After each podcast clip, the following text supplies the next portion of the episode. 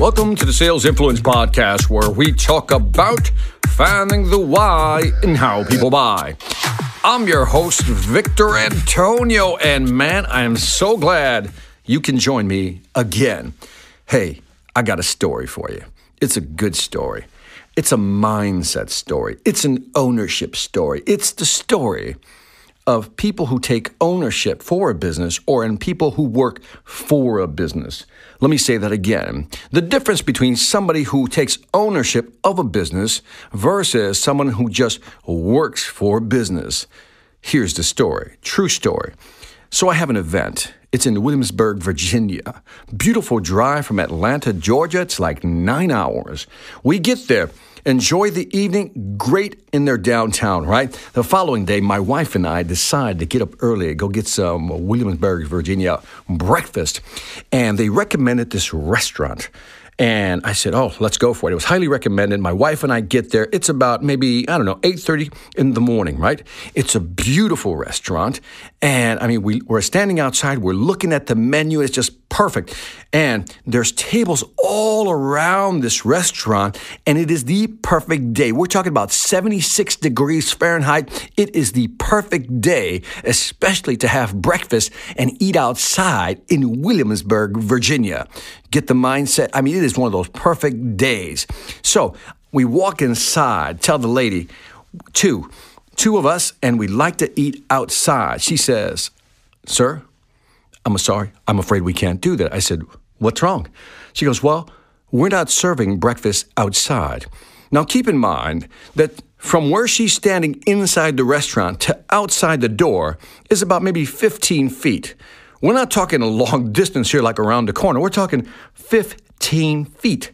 And she says to me, Well, we don't start serving breakfast outside until 11 o'clock. And I said, But it's just right there. It's just right outside.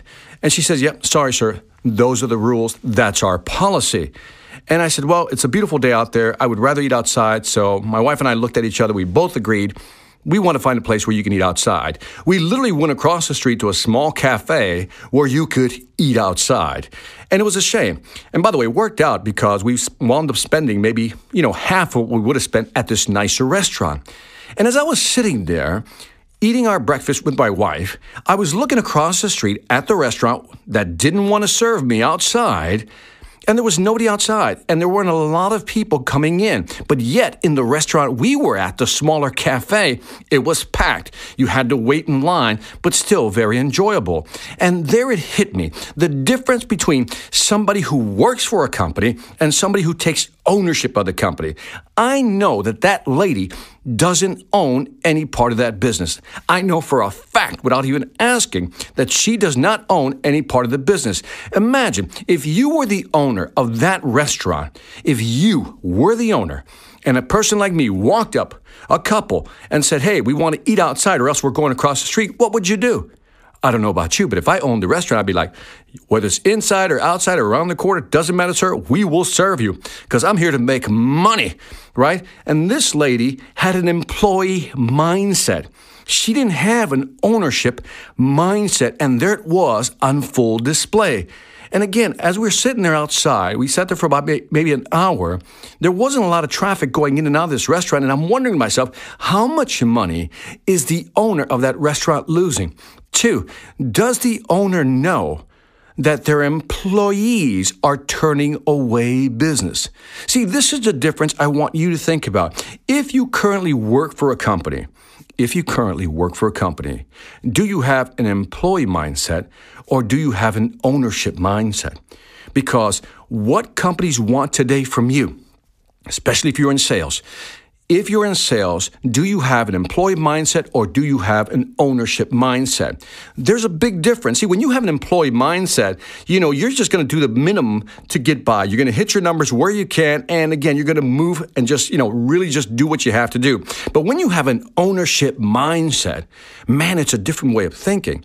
All of a sudden, you're like trying to find ways to close deals. You're inventing ways to close deals. And entrepreneurs, listen to me, entrepreneurs or small business owners who are listening to this understand exactly what I mean. because when you work for a company, in many cases, you don't take full responsibility for sales.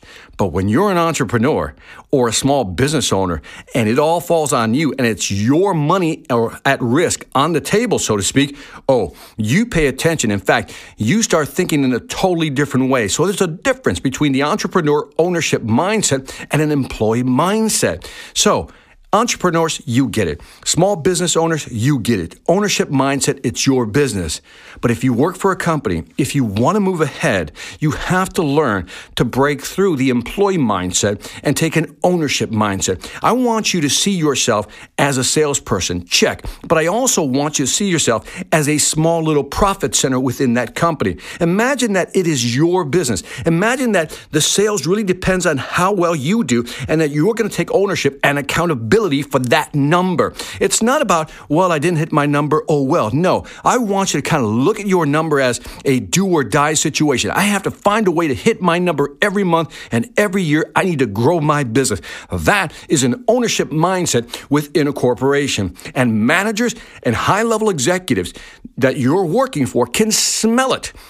A manager, your manager, your VP of sales can smell if you have an ownership mindset or an employee mindset. And what they're looking for is salespeople who have an ownership mindset. They take responsibility and they're not even afraid to challenge management when management does or makes a wrong decision. See, when you care about the business as much as the managers, as much as the executives, you are now officially part of the team. You are now officially part of the team.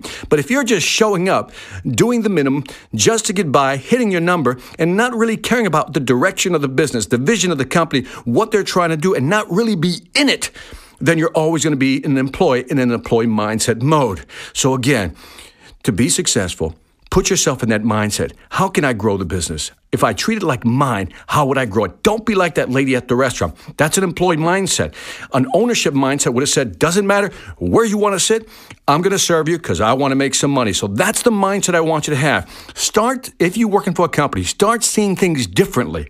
Start really asking yourselves, what more can I do to grow this business? Even though it's not your business, Pretend it's your business because at the end of the day, if you can help the company grow their business, your numbers are going to go up as well, which means you're going to make more money. So you have a vested interest. So don't separate yourself from the company. Have an ownership mindset. That is what true success, successful people think like. Have that mindset. Be a winner. Go beyond the obvious. Do more than what's normal. Take that extra step. Go the extra mile. You get the idea. Be an owner and make more money. And that is it for this Sales Influence podcast. Sorry, I got up on my soapbox too much on that one. I apologize. But anyway, don't forget to leave me some feedback on iTunes, Stitcher, or YouTube. As always, I do appreciate it. Check out my online sales training platform, the Sales Velocity Academy. Every month, we're adding new programs. So if you want to learn how to sell more faster, check out salesvelocityacademy.com. Lastly, I want to thank you for listening. As always, this is Victor Antonio, always reminding you sell game hard when you know how. Take care.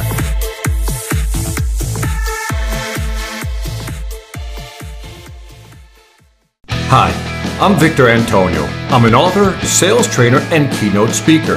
I'm often asked, what makes a great speaker? Is it someone who delivers real content that the audience can use? Is it someone who engages the audience so they're part of the learning experience? Or is it someone who can motivate an audience to push them beyond their comfort zone and discover new abilities? The answer is yes.